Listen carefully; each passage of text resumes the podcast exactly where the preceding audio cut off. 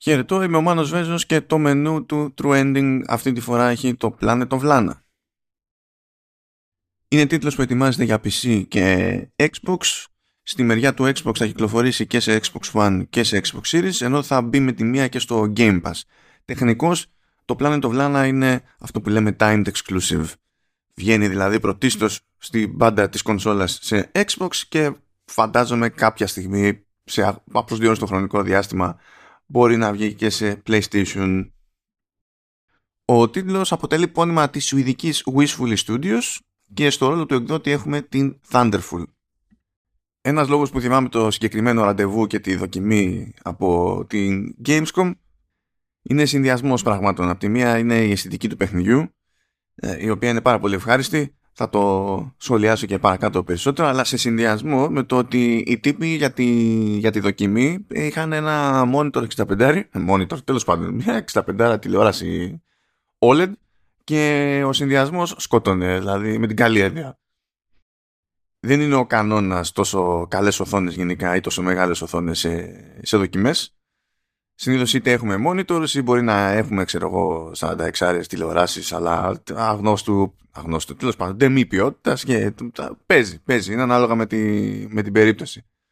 Αλλά ε, συνήθως παίζει πάρα πολύ monitor και όχι κάτι τόσο εντυπωσιακό για ένα μονομένο demo που τέλος πάντων θα τρέξεις μπροστά σου.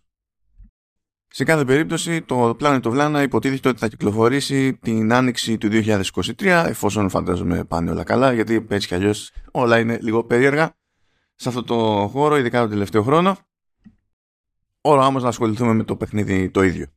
Λοιπόν, το παιχνίδι συστήνεται ως Cinematic Sci-Fi Puzzle Adventure. Τεχνικός έχει δίκιο αλλά πιστεύω ότι θα μπορούσε να χωρέσει και ο όρος του platformer ή platforming κάπου εκεί μέσα, διότι τέλος πάντων έχει. Αν και στο κομμάτι που είδα δεν είναι η έμφαση ακριβώς εκεί πέρα, αλλά τέλος πάντων. Πάμε για το γενικό περίγραμμα. Υποτίθεται ότι είμαστε στον πλανήτη Novo. Ο πλανήτης Novo είναι σχεδιασμένος ώστε να θυμίζει έτσι περισσότερο τη, τη γη. Στο κομμάτι του demo είμαστε σε ένα κομμάτι, στο, σε ένα τμήμα που είχε πολύ πράσινο, ωστόσο υποτίθεται ότι θα περάσουμε από διαφορετικές περιοχές του πλανήτη, θα περάσουμε από ερήμους, θα περάσουμε έτσι από πιο παραθαλάσσια τοπία, αλλά αυτά δεν ήταν στο μέρος του demo, δεν έχω άποψη από εκείνο το κομμάτι. Αυτό για το οποίο έχω άποψη πάντως είναι η αισθητική σε συνδυασμό με τα, με τα γραφικά. Τα γραφικά, άμα ρίξει έτσι κάποιος μια προσεκτική ματιά, δεν είναι ιδιαίτερα πολύπλοκα ή ιδιαίτερα φιλόδοξα. Από άποψη τε, καθαρά τεχνική, έτσι. Ε, σε αισθητικό, στο αισθητικό κομμάτι όμως έχει γίνει πολύ συγκεκριμένη και συνειδητή δουλειά από την άποψη ότι οι developers ήθελαν να δίνεται ανα πάσα ώρα και στιγμή εντύπωση ότι βρισκόμαστε σε ένα ζωντανό κόσμο. Οπότε, ε, ναι μεν κινούμαστε ε, στις δύο διαστάσεις, έτσι είναι σαν να είμαστε σε ένα side scroller, ε, καλά τα γραφικά βέβαια τεχνικώς είναι 3D, ε, παίζει πολύ parallax effect στα πεδία που είναι πέρα από το πρώτο στο οποίο κινούμαστε, μερικές φορές είναι και πριν τέλος πάντων πιο κοντά στο παίχτη αλλά όχι στο πεδίο στο οποίο κινούμαστε ε, υπάρχουν πάρα πολλά μικρά και ήπια animations χαρακτηριστικό παράδειγμα είναι το πώς συμπεριφέρονται οι, οι φιλοσιές ε, και έχει γίνει και συνειδητή προσπάθεια να αποδίδεται με κάποιο τρόπο ε, η ύπαρξη του, του ανέμου στο, στο χώρο. Ως προς αυτό, αν και όχι με την ίδια τεχνική φιλοδοξία, μπορεί να πει κανείς ότι θυμίζει τις προτεραιότητες που είχε σε αυτό το κομμάτι το, το όρι, τα, βασικά τα δύο όροι που έχουν βγει. Η αίσθηση που μένει είναι πάρα πολύ όμορφη και μπορούμε να πούμε ότι ο κόσμος του παιχνιδιού είναι κατά βάση και ο ίδιος χαρακτήρας με αυτά τα χαρακτηριστικά ο οποίος χαρακτήρας έγινε συνειδητή προσπάθεια επίσης να μην πνίγεται από τη μουσική. Ενώ πέραν αυτού υπάρχουν και τμήματα κατά τη διάρκεια του, του επίπεδου, όχι μεγάλα, αλλά υπάρχουν στιγμές και τμήματα που είναι στημένα απλά για τη, για τη χαλάρωση. Δηλαδή μπορεί να είναι πηγαίνω από το σημείο Α στο σημείο Β χωρίς να γίνεται κάτι στο, στο ενδιάμεσο. Ναι, μεν υπάρχει μια λογική στην πυκνότητα των δραστηριοτήτων, στο είδος των δραστηριοτήτων, αλλά φροντίζει ε, η ομάδα να υπάρχουν και ανάπαυλες για να μένει τελικά αυτή η αίσθηση. Ω προς τη μουσική, ε, εκεί πέρα έχει ένα ειδικό ενδιαφέρον το πράγμα, διότι στο ρόλο του συνθέτη έχουμε τον Τακέση Φουροκάβα, ο οποίος είχε αναλάβει τη μουσική του The Last Guardian, μεταξύ άλλων. και έχει γίνει υπάρχει μια συγκεκριμένη λογική έτσι στην προσέγγιση της μουσικής για το Planet of Lana όχι τόσο προς το, το ύφος. το ύφος, εντάξει μπορείτε να πάρετε μια ιδέα από τρέιλες και τέτοια αν και είναι λίγο λειψή αυτή η ιδέα θα σας πω σε λίγο γιατί ε, ε, έγινε η έγινε επιλογή να μην είναι συχνό φαινόμενο η μουσική επένδυση στο παιχνίδι αλλά να προκύπτει μουσική εν είδη στήξης, ας το πούμε έτσι. Όταν ε, πρέπει να δημιουργηθεί μια εντύπωση, όταν γίνεται κάτι ιδιαίτερο εκείνη την ώρα στο παιχνίδι, όταν εμφανίζεται κάτι καινούριο, είναι για έμφαση, ας το πούμε. Αυτή είναι ακριβώς ανάποδη λογική από αυτή που συναντά κανείς σε μια τηλεοπτική σειρά όπως το Rings of Power, κάτι που σχολιάζαμε και με τον Σταύρο στο, στο Showrunners, που είναι άλλο τέλος πάντων podcast του, του Halftone FM για τηλεοπτικές σειρές εκεί. Αλλά εκεί ε, δεν σταμάταγε ποτέ η μουσική. Δηλαδή, κάθε ώρα και στιγμή, σε κάθε ανάσα, κάποιος έχει αποφασίσει ότι πρέπει να υπάρχει μουσική, διότι αν δεν υπάρχει επική μουσική, δεν θα πιστεί κανένας ότι είναι έπος. Τέλος πάντων, αυτό μπορεί να κάνει ζημιά. Εδώ είναι το ανάποδο. Το ανάποδο. Είναι, η μουσική είναι σχεδόν περαστική. Τώρα, ε, δεν έπεσα σε πολλά τμήματα του, του demo με μουσική και η αλήθεια είναι ότι η, μουσική που είχε το demo ε, ήταν synth ε, και γιατί το διευκρινίζω αυτό, η τελική έκδοση της μουσικής δεν είναι synth. Δηλαδή όταν τα λέγαμε με τους ανθρώπους, με τους Σουηδούς της Wishfully, ε, πάνω που είχαν ολοκληρωθεί οι ηχογραφήσεις με ορχήστρα στη, στη Βουδαπέστη. Οπότε αυτό που άκουγα εγώ δεν είναι αυτό που θα ακούσετε εσείς ή και εγώ ίδιος τέλος πάντων όταν κυκλοφορήσει το παιχνίδι. Αν το πω αλλιώς, θα είναι πιο fancy, θέλετε θέλει, διότι δεν θα είναι synth, θα φαίνεται το ότι έχουμε περάσει σε ορχήστρα κανονική. Καλά, εδώ θα πείτε, ναι, οκ, okay, το, το ωραίο, το, το αισθητικό, είπαμε για το αισθητικό, με το παιχνίδι γίνεται. Δηλαδή, είπαμε ότι είναι κατά βάση puzzle adventure.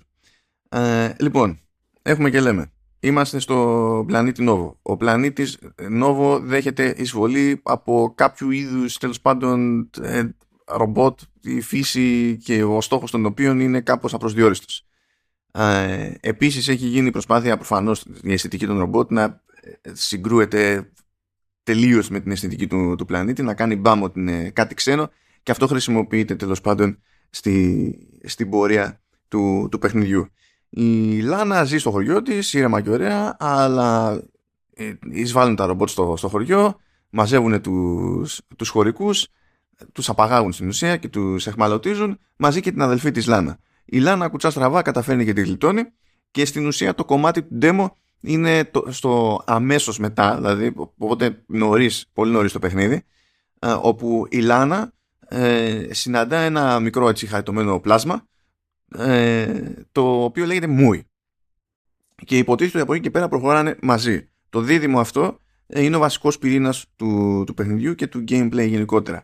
Γιατί ο παίκτης ελέγχει με άμεσα τη Λάνα και η οποία μπορεί να κινείται, να εκτελεί άλματα, να σκύβει, να κρύβεται μέσα σε φιλοσχές και τα λοιπά. Αλλά υπά... δεν έχει εργαλεία για να κάνει άλλα πράγματα. Μπορεί να σύρει, εντάξει, ξέρω εγώ, κυβότια και, και τα συνάφη, ε, να σταθεί πάνω σε διακόπτες και πάει λέγοντας, αλλά σε κάποια πράγματα χρειάζεται βοήθεια. Στην προκειμένη τη βοήθεια ε, της Μούι που η κλασική ατάκα των Σουηδών είναι να φανταστούμε ότι η Μούι είναι τέλος πάντων κάτι σαν σκυλί από την άποψη ότι μας ακολουθεί, ενθουσιοδός μπορώ να πω, ε, καθώς προχωράμε. Ε, έχει τις ανάλογες έτσι, ε, ικανότητες σε άλματα, ευκαινησία και, και τα λοιπά και μπορούμε να τις δώσουμε κάποιες εντολές. Μπορούμε να τους πούμε να σταματήσει εδώ που είμαστε ή να πάει και να σταθεί σε συγκεκριμένο σημείο. Μπορούμε προφανώς να την καλέσουμε να συνεχίσει να μας ακολουθεί. Μπορούμε να τη ζητήσουμε ακόμη και να δαγκώσει κάτι, π.χ. ένα καλώδιο που μπορεί να κόψει ας πούμε και έτσι ε, συνδυαστικά είναι που χτίζονται οι διάφοροι γρίφοι οι οποίοι γρίφοι μπορεί να έχουν να κάνουν την πρόοδο στο ίδιο το επίπεδο αλλά μπορεί και μια αναμέτρηση να είναι γρίφος.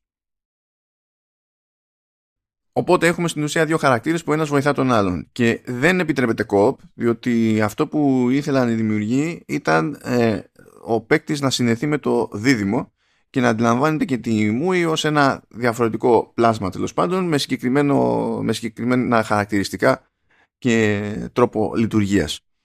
Ε, γενικά ε, ε συζητά, συζητάνε τέλος πάντων. Ε, ακούμε μια κάποια γλώσσα που, που χρησιμοποιείται στο παιχνίδι αλλά η γλώσσα αυτή είναι τεχνητή. Έτσι, δηλαδή επινοήθηκε στο μέτρο τέλος πάντων που ήταν αναγκαίο από τη Σουηδική ομάδα και δεν υπάρχουν υπότιτλοι. Η αρχική σκέψη στο παιχνίδι ε, ήταν ε, να μην υπάρχει καθόλου διάλογος, να μην υπάρχει δηλαδή καν ομιλία και όλα, ε, όλα τα νοήματα να μεταφέρονταν με τη γλώσσα του σώματος, με animations και τέτοια πράγματα. Αυτό κατέληξε να φαντάζει κάπως περιοριστικός προς αυτό που είχαν στο μυαλό τους τέλος πάντων ή αυτό που μπορούσαν να κάνουν στη Wishfully.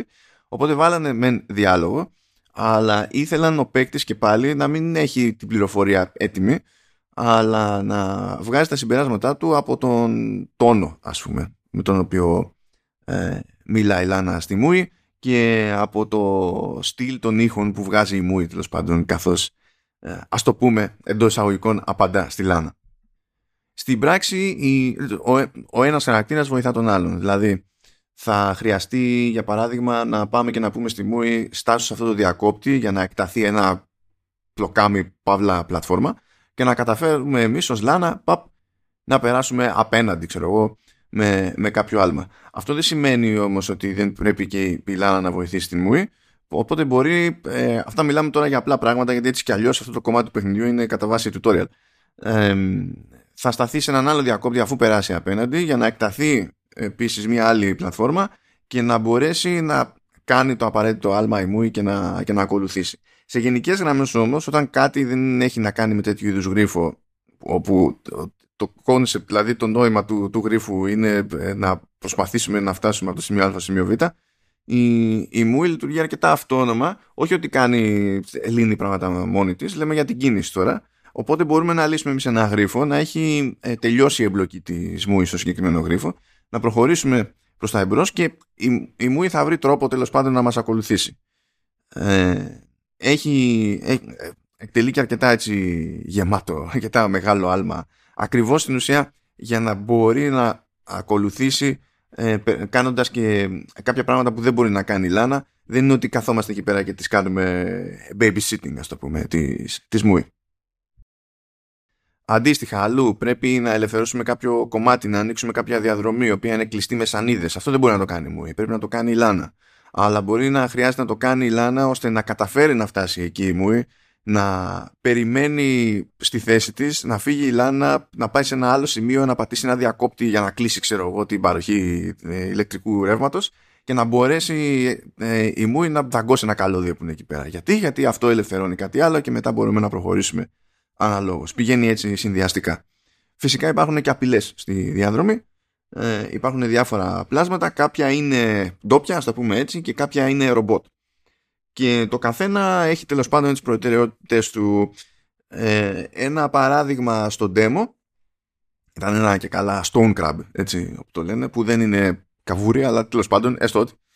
Ε, το οποίο γενικά σαν το πλάσμα δεν δίνει δεκάρα για την λάνα. Δίνει δεκάρα όμως για τη μούη. ε, πράγμα που σημαίνει ότι μπορούμε να χρησιμοποιήσουμε την μούη ως ε, δόλωμα για να καταφέρουμε να σύρουμε προς τα κάπου το, το stone crab το οποίο στον Crab από τη στιγμή που έχει ένα, μια τεράστια πέτρα, ξέρω εγώ, συνήθως flat, συνήθως επίπεδη στη, στην πλάτη, σημαίνει ότι ταυτόχρονα είναι μια κινούμενη πλατφόρμα.